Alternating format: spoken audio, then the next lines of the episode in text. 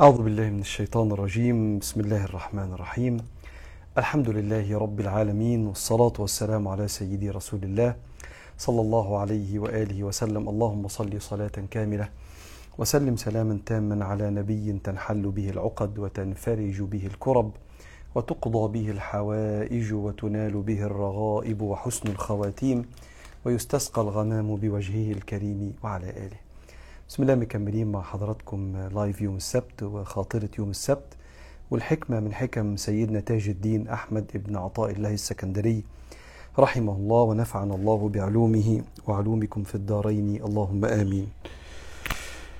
آم، النهاردة آه، حكمة سيدي ابن عطاء الله السكندري بتتكلم عن كيفية النظر اللي يخلي القلب يتملي بالأنوار ويحمي القلب من ضلمة النفس. البني آدم هو ماشي في رحلة حياته حاجة من الاتنين. يا إما يشوف الأشياء فقلبه ينور يا إما يشوف الأشياء فقلبه يضلم. والأشياء اللي هي النعم عطايا ربنا الأحداث الأشخاص أيا كان أي حاجة عينك بتشوفها. إما تشوفها فتشوف من وراها إيه إيه المبنى بتاع دي السماعة بتاعتي فبص على السماعة كده نفسي تشوف هي دي نوعها إيه وبكام ومستواي الاجتماعي لما الناس تشوفها في إيديا عاملة إزاي وهيقولوا علي عليا إيه وأنا لابسها. كلها حاجات ليها علاقة برغبات وشهوات النفس. الروح والقلب بيشوفوا إيه؟ بيشوفوا فضل ربنا سبحانه وتعالى إن ربنا ريحني. بدل ما أمسك التليفون في إيديا ساعة وأتكلم ممكن أحط السماعة فربنا ريحني. واداني القدرة إن أنا أعرف آه، أجيب جهاز كده يخليني قادر أمارس وظيفتي ورسالتي في الحياة أو مصالحي. فأشوف صفات ربنا سبحانه وتعالى وهي بتظهر في حياتي في الأشياء. وأشوف فضل ربنا عليا. لما الإنسان يشوف ربنا يشوف تجلي يعني ظهور تجلي صفات ربنا وتجلي كرم ربنا في الأشياء القلب ينور. لما البني آدم بيشوف الأشياء بس القلب بيضلم. ليه؟ لأن لما بتشوف الأشياء بس حاجة من الاتنين. إما إن الشيء ده يبقى حاجة كبيرة قوي فأحس بإعجاب بنفسي إن أنا عندي حاجة كبيرة ممكن ما تبقاش عند ناس كتير فأبدأ أعجب بنفسي والعجب اخره الكبر واللي عنده مثقال ذرة من كبر في قلبه ما بيخشش الجنة. لا يدخل الجنة من كان في قلبه مثقال ذرة من كبر زي ما سيدنا النبي عليه الصلاة والسلام كما في صحيح مسلم. أو لما الحاجة تبقى بسيطة وبلغة آه، الدنيا أتكسف لما أشوفها وأبقى عايز أخبيها عشان ما حدش ياخد بالي باله ان عندي حاجة بسيطة ولا رخيصة كده أصاب بشيء من الضيق والضيق يعمل سخط على أقدار الله. فلما أبص في الحاجة بس فنفسي اللي تشوف مش قلبي نفسي اللي فيها الغرائز وحب الاقتناء والتملك. لو كانت عظيمة ممكن أصاب بالكبر ولو كانت بسيطة أو حقيرة في عين الناس ممكن اصاب بالسخط. وكل دي ضلمة. لكن لما قلبي اللي يشوف مش نفسي فقلبي يشوف فضل ربنا وكرم ربنا عليا في الأشياء فالقلب ينور. ومن هنا بيجي ارتقاء الإنسان من رؤيته لكل الأحداث والأشياء والأشخاص. إما يرى صفات الله فيرى الله في كل شيء وإما يرى الأشياء نفسها فإما يبقى متكبر أو ساخط. تيجي نقرأ مع بعض حكمة ابن عطاء الله ولما نقرأ الحكمه هتفهم اللي أنا كنت بقول لك عليه. قال الإمام الكبير تاج الدين أحمد بن عطاء الله السكندري رحمه الله ونفعنا الله بعلومه وعلومكم في الدارين آمين. قال النور جند القلب كما أن الظلم جند النفس. فإذا أراد الله أن ينصر عبدا أمده بجنود الأنوار وقطع عنه مدد الظلم والأغيار أو مدد الظلم والأغيار. تاني الحكمة صعبة وشرحها يسهلها إن شاء الله. النور جند القلب يعني إيه النور؟ المعاني اللي في الأشياء. أثر صفات ربنا اللي شفته في النعمة وهو بيكرمك وبيسهلها عليك وبيسر لك حياتك. ده اسمه النور المعنى اللي في الشيء. النور جند القلب يعني دي الحاجة اللي بتنصر القلب الجند بينصر في المعركة. فده اللي بينصر القلب ويرقيه ويحميه. والظلمة إيه الظلمة؟ الشيء نفسه. ده شيء مظلم لو ما شفتش ربنا. وما شفتش كرم ربنا. ده يبقى مضلم. يا يصيبني بالكبر لو كان غالي يا يصيبني بالضيق والسخط لو كنت مكسوف منه لأنه رخيص. أما النور آه شفت كرم ربنا. ساعتها أنور. فبيقول لك النور جند القلب كما أن الظلم جند النفس. فإذا أراد الله أن ينصر عبدا أمده بجنود الأنوار.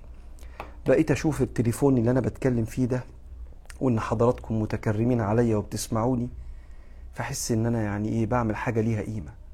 واقول يا رب اللهم لك الحمد إنك سمحت لي أعمل حاجة ليها قيمة. بدل ما أشوف التليفون وأشوف ال followers وأشوف نوع التليفون وأشوف الناس اللي بتشكر فيا فيجي لي عجب بنفسي وأحس إن أنا متميز فابدأ أتعامل مع الناس بكبر لأن أنا مختلف. شيء شايف الضلمة دي كلها؟ لأني لم أرى الله. فالنور جند القلب والظلم جند النفس. فإذا أراد الله أن ينصر عبدا أمده بجنود الأنوار. خلاك لما تشوف تشوف ربنا الأول. وكرم ربنا وستر ربنا ومدد ربنا. وقطع عنه لو ربنا عايز ينجيك وقطع عنه مدد الظلم والأغيار.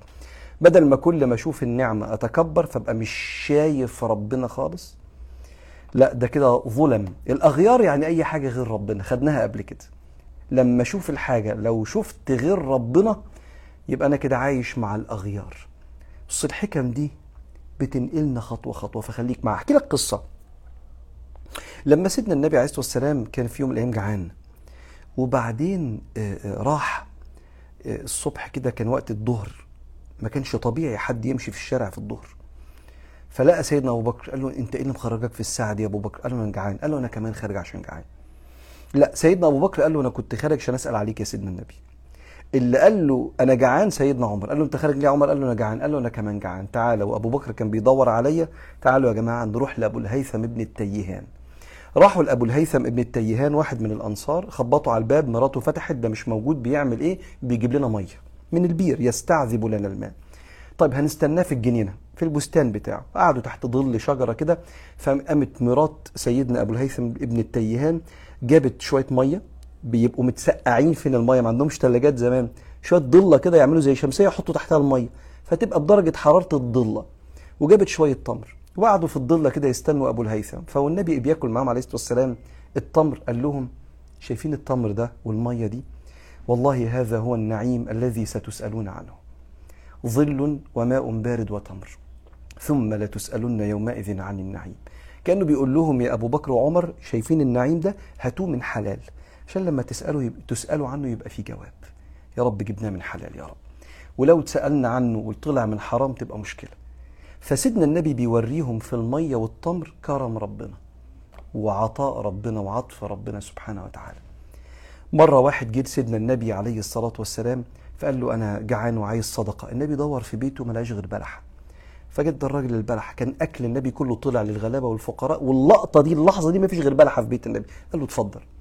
فالراجل بص للبلحه كده وقال نبي يعطي تمرة. فانا جاي أقول لك أنا جعان وأنت نبي تديني بلحة. فهو هنا مش شايف النبي ولا شايف ربنا هو شايف الضلمة الظلم. شايف غير ربنا. بلحة. فالنبي قال له أما علمت أن في التمره مثاقيل ذر كثيرة؟ مش إحنا بنخش الجنة فمن يعمل مثقال ذرة خيرا يره؟ ده التمرة دي فيها كم ذرة؟ أما علمت أن في التمره مثاقيل ذر كثيرة؟ الراجل اللي بيبص للتمرة كده أنا كنت فاكرك وأنت نبي هتديني حاجة تانية. جاله واحد تاني قال له يا رسول الله أنا محتاج آكل. فالنبي دور ما لقاش غير قال اتفضل. فالراجل بص كده ما صدقش نفسه. قال تمرة من يد نبي. يا ولاد هو ده بجد؟ هو أنا ماسك تمرة كان النبي ماسكها بإيده؟ والله لا تزال معي أرجو بركتها والله ما أنا واكلها تفضل في جيبي وربنا يكرمني عشان ماشي في جيبي تمرة ما أنا أكل إزاي أكل تمرة النبي كان ماسكها بايدي والله ما أنا واكلها. وفضلت الصحابة يقولوا كده. قال قالوا فلا زالت معه حتى أغناه الله. فده شاف إنها بلحة واحدة فقال للنبي إيه ده؟ في نبي يدي بلحة؟ آه ده هنا النفس ضلمت والتاني شاف إن التمره من إيد النبي. يا ما أنت كريم يا رب. بقى النبي يديني تمرة. هنا الروح نورت والقلب لأنه رأى الله رأى النور. فالنور هو المعاني اللي بتعرفك على ربنا. والضلمة هي الشيء نفسه لما ما تشوفش فيه معاني. عشان كده لما تشوف حد بيشكرك على حاجة ابقى شوف ربنا. الطبطبة الحقيقية جاية من ربنا عن طريق واحد بيطبطب عليك. ولما آه، تاكل لقمة الصبح يبقى قول بسم الله الأول عشان تفتكر إن دي عطاء ربنا ولما تخلص قول الحمد لله. ليه؟ عشان اللقمة دي تبقى مطرح ما يسري يهدي. كل ما تنزل كده تهتدي وقلبك ينور. ليه؟ لأنك شايف ربنا.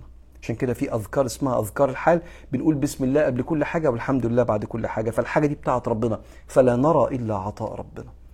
فما فيش إنسان يشوف نفسه طالع من الجامع كده فيبقى متكبر على الناس. ليه؟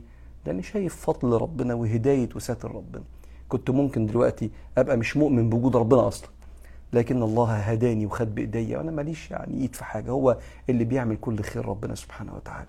فيطلع قلبه منور مش نفسيته مضلمة لأنه شاف نفسه في العبادة وراء الله. ف... فبيقول له إيه بقى تاني؟ النور جند القلب. لما تشوف المعاني من وراء الأحداث والأشخاص اللي توصلك وتفهمك وتعرفك على ربنا يبقى انت في حاجة حامت قلبك من من الضلمة. النور جند القلب بيحمي القلب من انه يفسد. كما أن الظلمه يعني عدم رؤية ربنا جند النفس. فإذا أراد الله أن ينصر عبدا أمده بجنود الأنوار خلاك تشوف ربنا في كل حاجة. وقطع عنه مدد الظلم والأغيار. خلاك مش تشوف الأشياء تشوف المعاني والكرم اللي ورا الأشياء. يلا نرد على الأسئلة. بسم الله. مشكلتي في الحياة هي نظرتي السوداوية المتشائمة لأبعد آه، حد في المستقبل. مشكلة بتعذبني كل يوم ومش قادر أتخلص منها.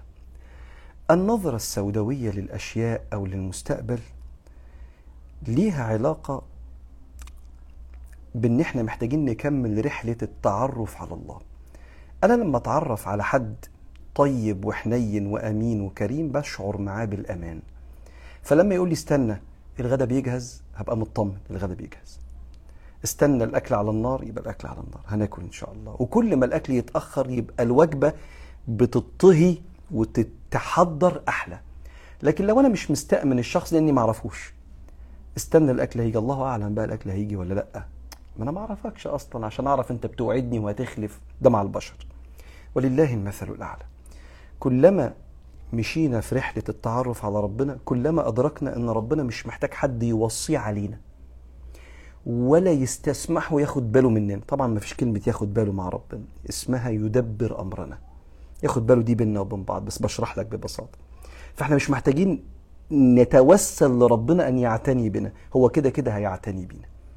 وبالتالي النظرة السوداوية للمستقبل بتبقى بسبب فقدان فقدان الأمل. في إيه؟ لو البشر هم اللي بيدهم مقاليد السماوات والأرض لو البشر هم اللي يبسطوا الرزق لمن يشاء ويقدر لو البشر هم اللي على كل شيء قدير خلاص ما البشر فيهم الحلو وفيهم الوحش الله أعلم نصيبه يبقى عامل إيه. لكن لو دي صفات ربنا إن بيده الخير وإنه بيده مقاليد يعني مفاتيح السماوات والأرض وإن هو اللي على كل شيء قدير ويفعل ما يريد خلاص يا عم طمنتني والله إن الموضوع بإيد ربنا. فوصيتي لحضرتك تتعرفي على على الله بقراءة أسماء الله الحسنى للدكتور محمد بكر إسماعيل أو سماعها لشرحنا من علمائنا سواء الشيخ محمد عوض المنقوش أو دكتور يسري جبر أو دكتور علي جمعة برضو شارح أسماء الله الحسنى. حلو جدا. الشيخ محمد راتب النابلسي. يعني آه، آه، اسمع أسماء الله الحسنى آه، هتتعرف على صفات ربنا فتطمن لربنا.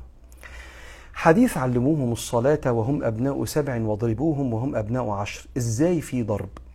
حديث آه، علموا أولادكم الصلاة لسبع واضربوهم عليها لعشر. مروي في أكثر من آه، كتاب من كتب الحديث آه، الترمذي وأبي داود والإمام البيهقي أعتقد رواه. والعلماء اللي بيقولوا إحنا مش هنضرب ولادنا بيضعفوا الحديث ده. بيضعفوه من جهة السند ومن جهة المتن. السند عن فلان عن فلان عن فلان قال رسول الله صلى الله عليه وسلم إزاي وصل لنا الحديث؟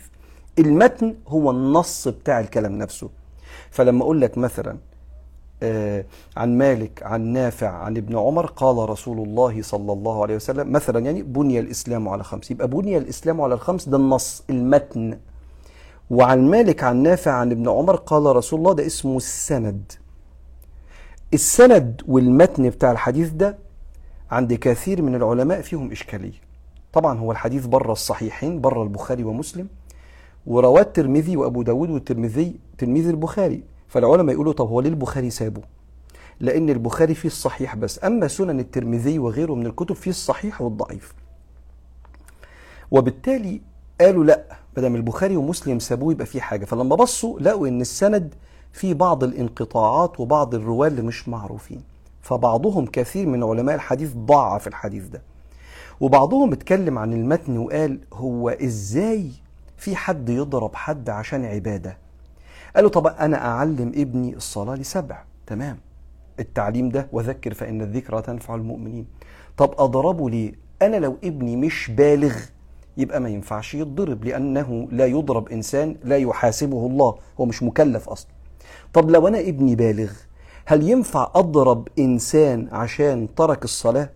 طب لو ابني ده عنده 10 سنين أضربه طب لو ابني ده عنده 30 سنة وما بيصليش هضربه طب ما الفارق ما بين واحد عنده 10 بالغ فصار مكلفا. مكلفا يعني مسلم بالغ عاقل يحاسب ليه شأنه مع الله حسابه على الله.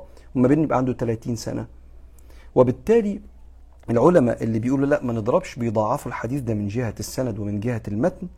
وأنا طبعا يعني مع العلماء اللي بيقولوا لا ما بنضربش عيالنا. إنما إحنا بنزعل من عيالنا زعلة بجد. زي لما بزعل منه لما بيروحش المدرسة ويروح عليه نومة ولا ما يروحش التمرين ويبقى مكسل ولا يقل أدبه على جيراننا ولا ما بزعل منه. وممكن يبقى في زعلة جامدة كمان. فأنا أزعل من ابني لو ما صلاش. حضرتك كنت موجود في أحد البرامج وقلت إنك بتحب تسمع الترانيم. ممكن حضرتك توضح لنا تقصد إيه بالترانيم؟ أنا بحترمك وبثق فيك بس استغربت. ما أعرفش السائل ولد ولا بنت طبعا من حقك أو من حقك تستغرب لأن هو الكلام يبدو ان هو غريب. والمرء عدو ما يجهل. يعني لما حد يطلع علينا بكلام غريب الإنسان بيشعر بعداوة تجاه الكلام ده مش عداوة استغراب بس استغراب على ضيق. فبشكر صاحب أو صاحبة السؤال إن هو بعت يسألني أنا بدل ما ينشغل بالكلام عني والافتراضات بعت يسألني. بشكرك على أدبك والذوق الرفيع اللي أنت فيه. وهقول لك الموضوع عامل إزاي. إحنا عندنا بعض اخواتنا المسيحيين بيألفوا بعض الأغاني. إحنا في في في ديننا لما بنألف ألف أغاني لما بنألف أغاني فيها مدح للنبي عليه الصلاة والسلام أو مدح لربنا بنسميها أناشيد. اخواتنا المسيحيين لما بيألفوا بعض الأغاني اللي فيها كلام عن ربنا بيسموها ترانيم. فهي أغاني بس أغاني دينية. فبعض أصدقائنا كان مؤلف أغنية دينية بتتكلم عن سند ربنا للعبد وعون ربنا للعبد وكرم ربنا مع العبد وإن ربنا ما بيسيبش العباد. فلما سمعت الأغنية دي يعني صادفت أني سمعت الأغنية دي في تلفزيون مرة من التلفزيونات وكنت بره مصر ويعني الأغنية دي تمت إذاعتها يعني. وعادة البني آدم لما بيسمع أي حاجة عن ذكر الله الطبيعي إنه يتشد كده هو إيه الكلام ده؟ فوافق الكلام بتاع الأغنية دي وافق عقيدتنا. يعني ما فيهوش كلام في شيء نختلف فيه مع أخواتنا المسيحيين في العقيدة. طب وأنا لما أسمع كلام زي ده يجوز ولا ما يجوزش وهنا مهم جدا نرجع لسنة النبي عليه الصلاة والسلام. إحنا اللي بيقول لنا صح وغلط القرآن والسنة بفهم علماء الأمة. سيدنا النبي كما في صحيح مسلم من حديث سيدنا عمرو بن الشريد إن أبوه أبو عمرو بن الشريد ده مرة كان راكب ورا النبي عليه الصلاة والسلام على البغلة بتاعت سيدنا النبي عليه الصلاة والسلام فالنبي قال له هل معك من شعر أمية بن أبي الصلت شيئا. أمية بن أبي الصلت ده شاعر كافر وشاف النبي وما آمنش بالنبي. يعني مش مثلا كان في الجاهلية ده في الجاهلية وشاف النبي وما آمنش بالنبي. بس كان بيقول كلام حلو قوي شعره كان فيه كلام جميل. فكلام عن إن في رب واحد للكون. آه بس استنى ده أنت شفت النبي أنت لازم تؤمن بالرب الواحد للكون وسيدنا محمد. لو ما آمنتش بسيدنا محمد ده أنت عشت مع النبي لا إله إلا الله محمد رسول الله. فما آمنش بالنبي رفض الإيمان بالنبي. فسيدنا النبي بيقول سيدنا أبو عمرو بن الشريد بقى هل معك من شعر أمية بن أبي الصلت شيئا؟ قلت نعم يا رسول الله. قال أنشدني قل لي. فأنشدته بيتا قال هيه يعني كمان زدني. فأنشدته بيتا قال هيه. قال حتى أنشدته مئة بيت. فقال صلى الله عليه وسلم إن كاد أمية أن يسلم. فالنبي بيسمع شعر لواحد كفر بالنبي في حياة النبي عليه الصلاة والسلام لأن الكلام متسق معانا حتى إيه ده؟ ده, ده قرب يسلم من الكلام ده إن كاد أمية أن يسلم. وإحنا عندنا آه، آه، لما بنسمع حاجة بتذكرنا بربنا سبحانه وتعالى ولا تختلف مع آه، عقيدتنا ما عندناش حاجة في ديننا بتحرم ده بل أقول لك على حاجة غريبة جدا وأنت ممكن تبقى قريتها بس مش عارف ده إيه. العرب ومنهم علماء المسلمين عندهم طريقة إن ممكن يكون بيتكلم عن ربنا ويقوم شادد بيت شعر حب في الكلام عن ربنا بيت شعر غنى. يعني مثلا ابن القيم كان بيتكلم عن التدبر في آيات الله. وبعدين هو بيتكلم إن الإنسان لما بيتدبر في آيات ده طبعا الكلام ده في كتاب اسمه طريق الهجرتين كتاب حلو قوي فبيتكلم ابن القيم عن إزاي لما تتدبر في آيات الله أنت هترتقي وهتقرأ القرآن بعد كده تبقى واحد تاني. كأنك ما قريتوش قبل كده. وقام قايل إيه؟ قال فلما وقع آه، بعد ما قال لما تقرأ القرآن بتدبر كأنك واحد تاني قال وكنت أرى أن قد تناهى بي الهوى إلى غاية ما بعدها مطلب. فلما رأيتها وعاينت حسنها تيقنت أني كنت ألعب. بتعمل إيه يا سيدنا ابن القيم؟ ده بيت شعر حب. واحد بيقول لو كنت فاكر إني بحب واحدة وبعدين كنت فاكر إن مفيش بعد الحب ده بقى مستوى تاني. لما شفتها قلت إيه ده, ده أنا كنت بلعب يا جماعة. ده أنت لما تشوفها تعرف إن لسه في حب كتير قوي. بتعمل إيه يا ابن القيم؟ شد بيت شعر حب حطه في الكلام عن القرآن وعن ربنا. ده اسمه إيه؟ ده معروف جدا عند العرب ومعروف عند العلماء. وكتب ابن القيم يمكن عشان طبعا في علماء كتير جدا الإمام الشعراني. وكثير من العلماء وطبعا ابن عطاء الله السكندري وكثير من العلماء اللي بيتكلموا في علوم القلوب عندهم ده. خلاصة المسألة خلاصة المسألة استغرابك طبيعي و... وأنا برضو كنت يعني محتاج كنت أشرح الموضوع مش هقوله كده وبرضه هي اتخذت حتة لقطة كده من البرنامج يعني بس برضه كان المفروض أشرحه فأنت عندك حق لما تستغرب. وبالتالي معنى كلمة ترانيم هي أناشيد. بس اللي مألفها أخواتنا المسيحيين. تقول أنت ليه بتقول إخواتنا؟ مش إحنا مختلفين معاهم في العقيدة؟ آه بس هم إخواتنا. لأن إحنا ديننا بيقول إن إحنا نقول عليهم إخواتنا. لأن إحنا عندنا آيات وأحاديث بتقول كده. وإلى عاد أخاهم هودا. فهو ربنا سمى النبي أخوهم وهم ما كانوش معترفين بربنا أصلا. وإلى ثمود أخاهم صالحا. فنبي راح لناس مش معترفين بالله أصلا وسماه أخوه. ليه؟ اسمها أخوة الإنسانية. حتى لو اختلفنا في العقيدة. وسيدنا الإمام النووي في شرحه لصحيح مسلم وهو بيشرح لا يؤمن أحدكم حتى يحب لأخيه ما يحب لنفسه قال أخوه لآدم. يعني أخويا ده مش أخويا مسلم بس أنا أحب لأخويا في الإنسانية ما لم يرفع علي السلاح ويحاربني في وطني ويحاربني في عقيدتي لا دي حاجة تانية. لكن لو حبيبي وصاحبي وجاري وعايشين في سلام مع بعض يبقى أخويا حتى يحب لأخيه ما يحب لنفسه. فدي كانت قصة الموضوع إن أنا سمعت حاجة فعجبتني فقلت دي عجبتني لاتفاقها مع عقيدتنا. والله أعلم. الله. آه يا قلبي. حضرتك قلت إني أقول مشاعري لأهلي اللي بيهنوني. وأنا لما قلت لبابا إن أنا موجوعة منك من طريقة معاملتك يا بابا يعني قال لي أنا كده وأنت تحت رجلي ادوس على رقبتك. هو مستضعفني عشان أنا بنت. ما أنا لو كنت ولد كنت سبت البيت. مع العلم ان بقالي 15 سنة ضرب وذل ومش مستحملة. معرفش انت عندك كام سنة قد بنتي وابني ولا انت أكبر شوية؟ فيا أختي ويا بنتي صبرا. فإن موعدك الجنة. صبرا زي ما سيدنا النبي قال عليه الصلاة والسلام لسيدنا عمار بن ياسر وأبوه وأمه لما كانوا بيتعذبوا قال لهم صبرا آل ياسر. فإن موعدكم الجنة. حضرتك في أعلى أحسبك كذلك. ولا أزكيك على الله. في أعلى مراتب الحب والقرب والولاية مع الله. لصبرك على هذا الأب. زي ما في السؤال كده القاسي جدا. ربنا يهديه ويصلح حاله. وينور قلبه بالرحمة. ومسؤوليته تجاهك. ومسؤوليته تجاه رحمتك. وليس منا من لم يرحم صغيرنا ويعرف شرف كبيرنا. لو سمحتي ما ترديش.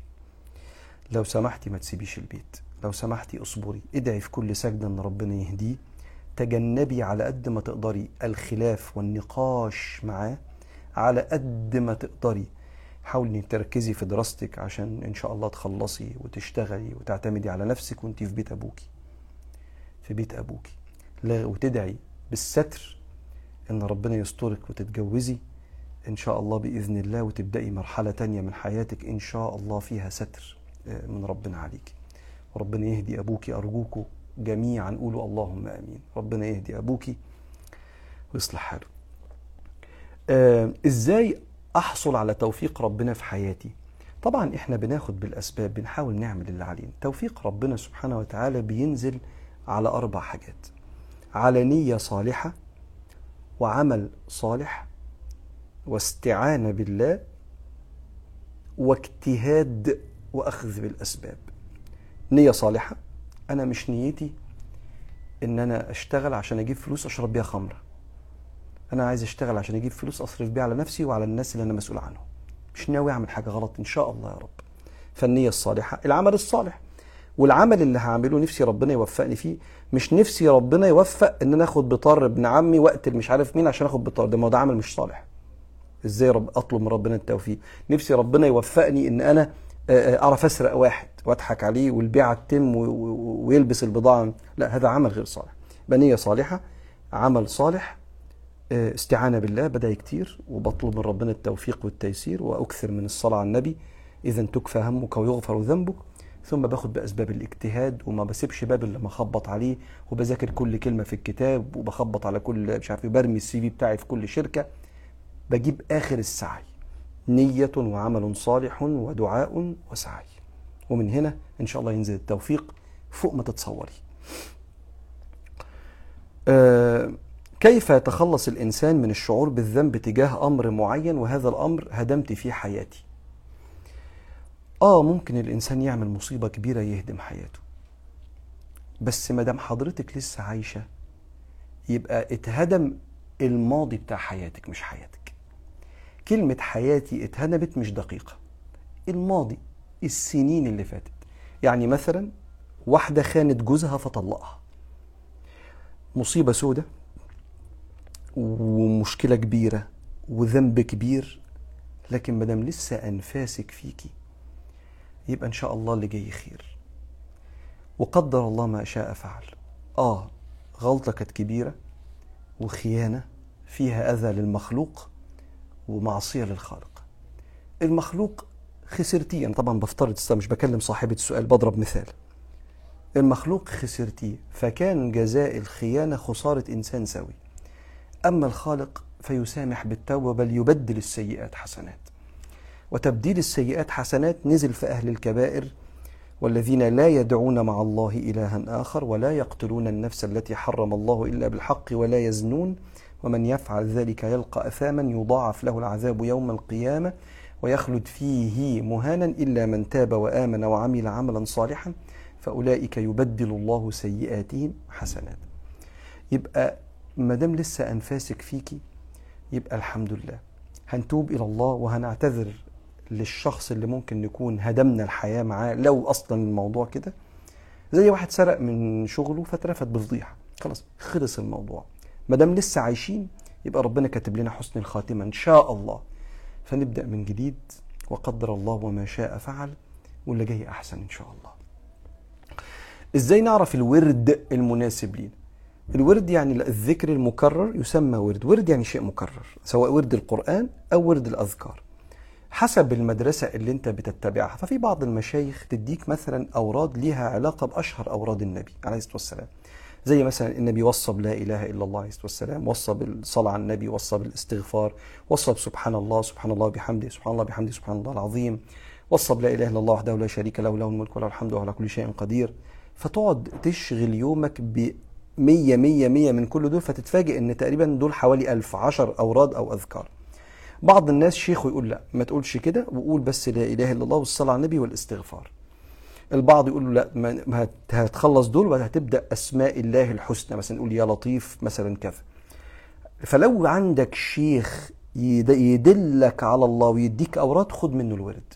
لأن أوراد المشايخ جاية من مصدرين شرعيين سنيين. مصدر الاولاني الأولاني أوراد النبي عليه الصلاة والسلام المصدر الثاني اسمه تجريبات الصالحين. تجريبات الصالحين دي يا جماعة بس عشان إحنا في ناس ممكن ساعات بتبقى صوتها عالي في الاعتراض بس هم مش متفقين مع سنة العلماء وسنة النبي عليه الصلاة والسلام. تجربات الصالحين دي موجودة في كتب العلماء من أول ما بدأت تتالف الكتب. والعلماء بيقولوا أدعية والصحابة عندهم أدعية والصحابة عندهم أذكار. فده موجود من زمان. فلما العلماء جربوا بعض الأذكار والأوراد لقوا لها تأثير فوصوا بها اولادهم وتلاميذهم فإما الأوراد اللي النبي قالها وإما تجربات الصالحين. لو عندك شيخ خليك اسمعها يقول لك إيه. وغالبا العلماء بيمزجوا ما بين أوراد النبي عليه الصلاة والسلام وتجربات الصالحين. ما عندكش شيخ دور على أوراد النبي وامشي ورا النبي توصل إن شاء الله على طول. هل الإنسان سيحاسب على ذنوب الآخرين؟ يعني مثلا لو متصورة مع صاحبتي وهي مش محجبة بس لبسها مش متبرج أو اوفر هل هتحاسب أنا كمان؟ لأ. إن شاء الله. يعني إحنا لا نتألى على ربنا يحاسب مين ومش هيحاسب مين. لا أنا بتكلم هل انت مذنبة في الفقه في الشرع؟ الجواب لا. ليه؟ لأن حضرتك لما تصورتي مع صاحبتك انت ما ساعدتيهاش على التبرج. يعني التبرج البروج يعني حاجة الظاهره والبنت لما تكون مش محجبة أنا عارف إنها كلمة ساعات بتستفز البنات بس بشرح معناها إيه. لما بنت ما بتكونش محجبة فشعرها ظاهر أو جسمها ظاهر الظهور ده اسمه التبرج جاي من البرج اللي ظاهر كده. ف فلما حضرتك اتصورتي مع صاحبتك انت ما ساعدتيهاش إنها تبقى لبسها مش مش كويس. وبالتالي لا يؤخذ أحد بذنب أحد. فانت تقولي طب ما أنا لو ما اتصورتش الصورة مش هتتاخد. ده بيسموه التكلف. يعني إيه تكلف؟ يعني بتلزمي نفسك بحاجة الشرع ما ألزمكيش بيها. وبعدين يا جماعة إحنا في حاجة مهمة قوي النهارده إحنا لو في بنت خدت خطوة الحجاب الحجاب فريضة بلا خلاف عند العلماء. فهي خدت خطوة الحجاب. لو في بنت ما خدتش خطوة الحجاب هي مقصرة في فرض من فروض ربنا. بس كده. يعني إيه بس كده؟ يعني إحنا ما بنحكمش على بعض بتقصيرنا وقربنا من ربنا. ما هو البنت اللي اتحجبت ربنا يتقبل منها عملت فرض عندها تقصيرات في حاجات تانية. كل ابن آدم خطاء وأنا قبلكم مقصر في حاجات كتير. كل ابن آدم خطاء ولا أنا مش نبي. طب والبنت اللي ما اتحجبتش مقصرة في الحجاب وأشياء تانية؟ فهل البنت اللي مش محجبة لو عارفة إن صاحبتها بتكذب؟ لا مش هتصور معاكي؟ طب ما هو الكذب من الكبائر والغيبة من الكبائر وعدم بر الوالدين من الكبائر. لا مش هتصور معاكي أو مش هتعامل معاكي كويس عشان انت مش لا. فإحنا بنحترم بعض. ممكن واحد تقول لا أنا ما أحبش أظهر في صورة فيها عري قوي آه طبعا. إحنا ما نحبش نظهر في صورة فيها عري. علشان إحنا ممكن يبقى عندنا حياء وعندنا العري ده ممكن يبقى شيء مزعج بالنسبة لنا فما نحبش نتصور صورة زي دي. انت السؤال بتاعك هي مش محجبة لكن لبسها مش اوفر ومش متبرجة بالزياده فبلاش نفرق في المجتمع. إحنا كلنا أصحاب كلنا أخوات كلنا قرايب كلنا جيران.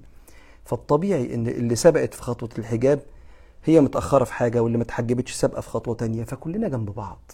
والفرقة دي مش شبه النبي عليه الصلاة والسلام ولا شبه سكة النبي. ده مش معناه إن الحجاب مش فرض الحجاب فريضه لكن في الآخر إحنا مش بنتعامل مع بعض بالطريقة. دي اللي اتعلمناه من مشايخنا والله أعلم.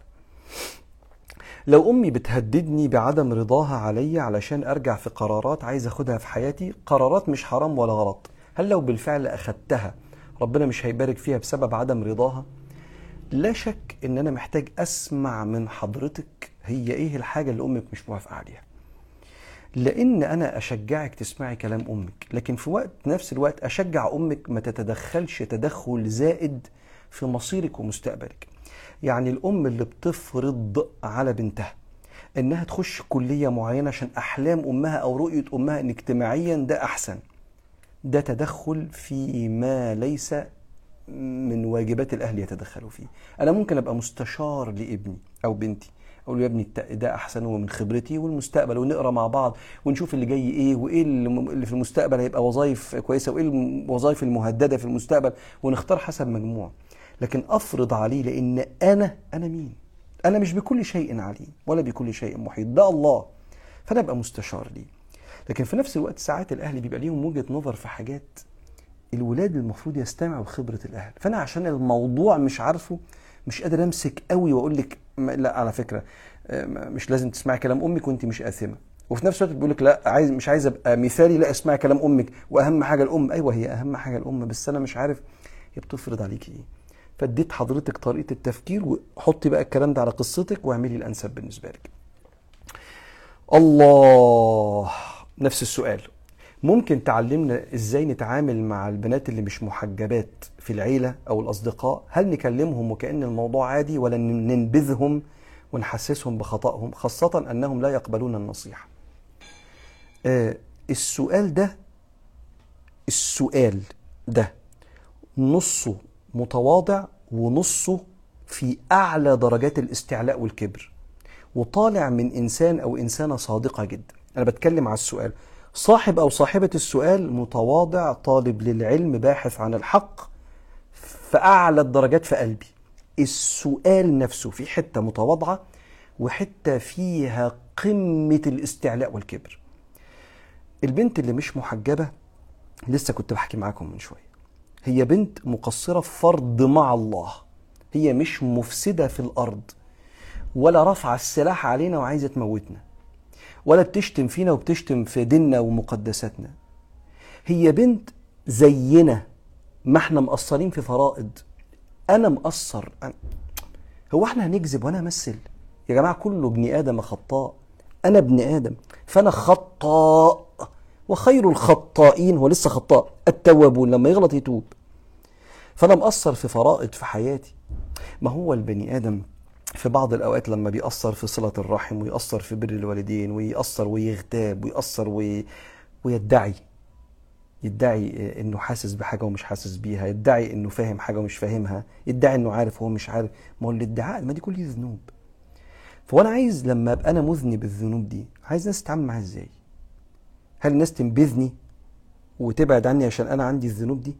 ولا الناس تقبلني وتبقى جنبي ونبقى حبايب؟ ولما أبقى جنبك هتعلم منك الحاجات الحلوة اللي فيك وأنت تتعلم مني الحاجات الحلوة اللي فيا.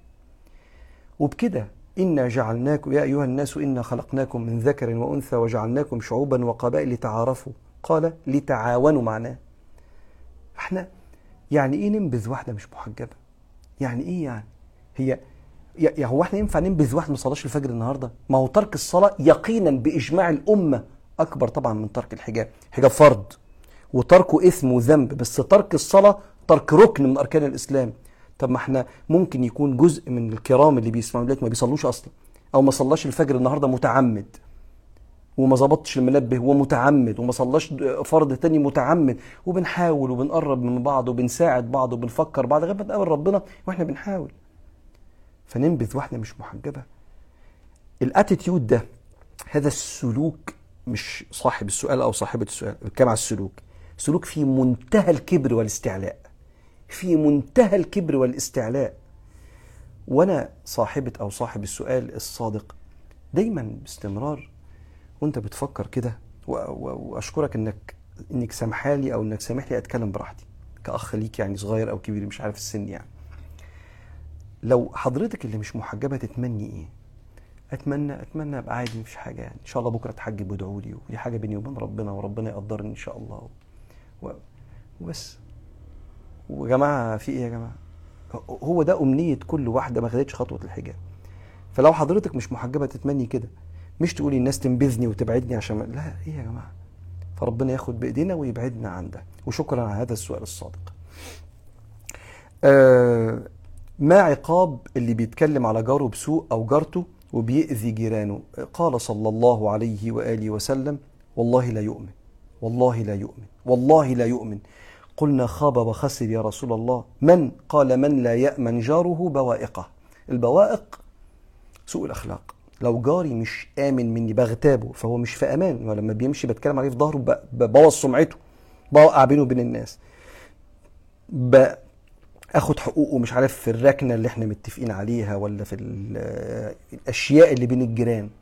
بعلي صوت الكاسيت بتاعي وعايز ينام في أوقات مش مسموح بيها وطالع الصوت بره الشقة بشكل مش كويس ايا كان حتى لو بالقرآن. ده في نهي إن إحنا نعلي صوتنا بالقرآن في المسجد حتى لا نشوش على القارئين على بعض. ف فطبعا ده من ضعف ضعف ضعف الإيمان. والله أعلم.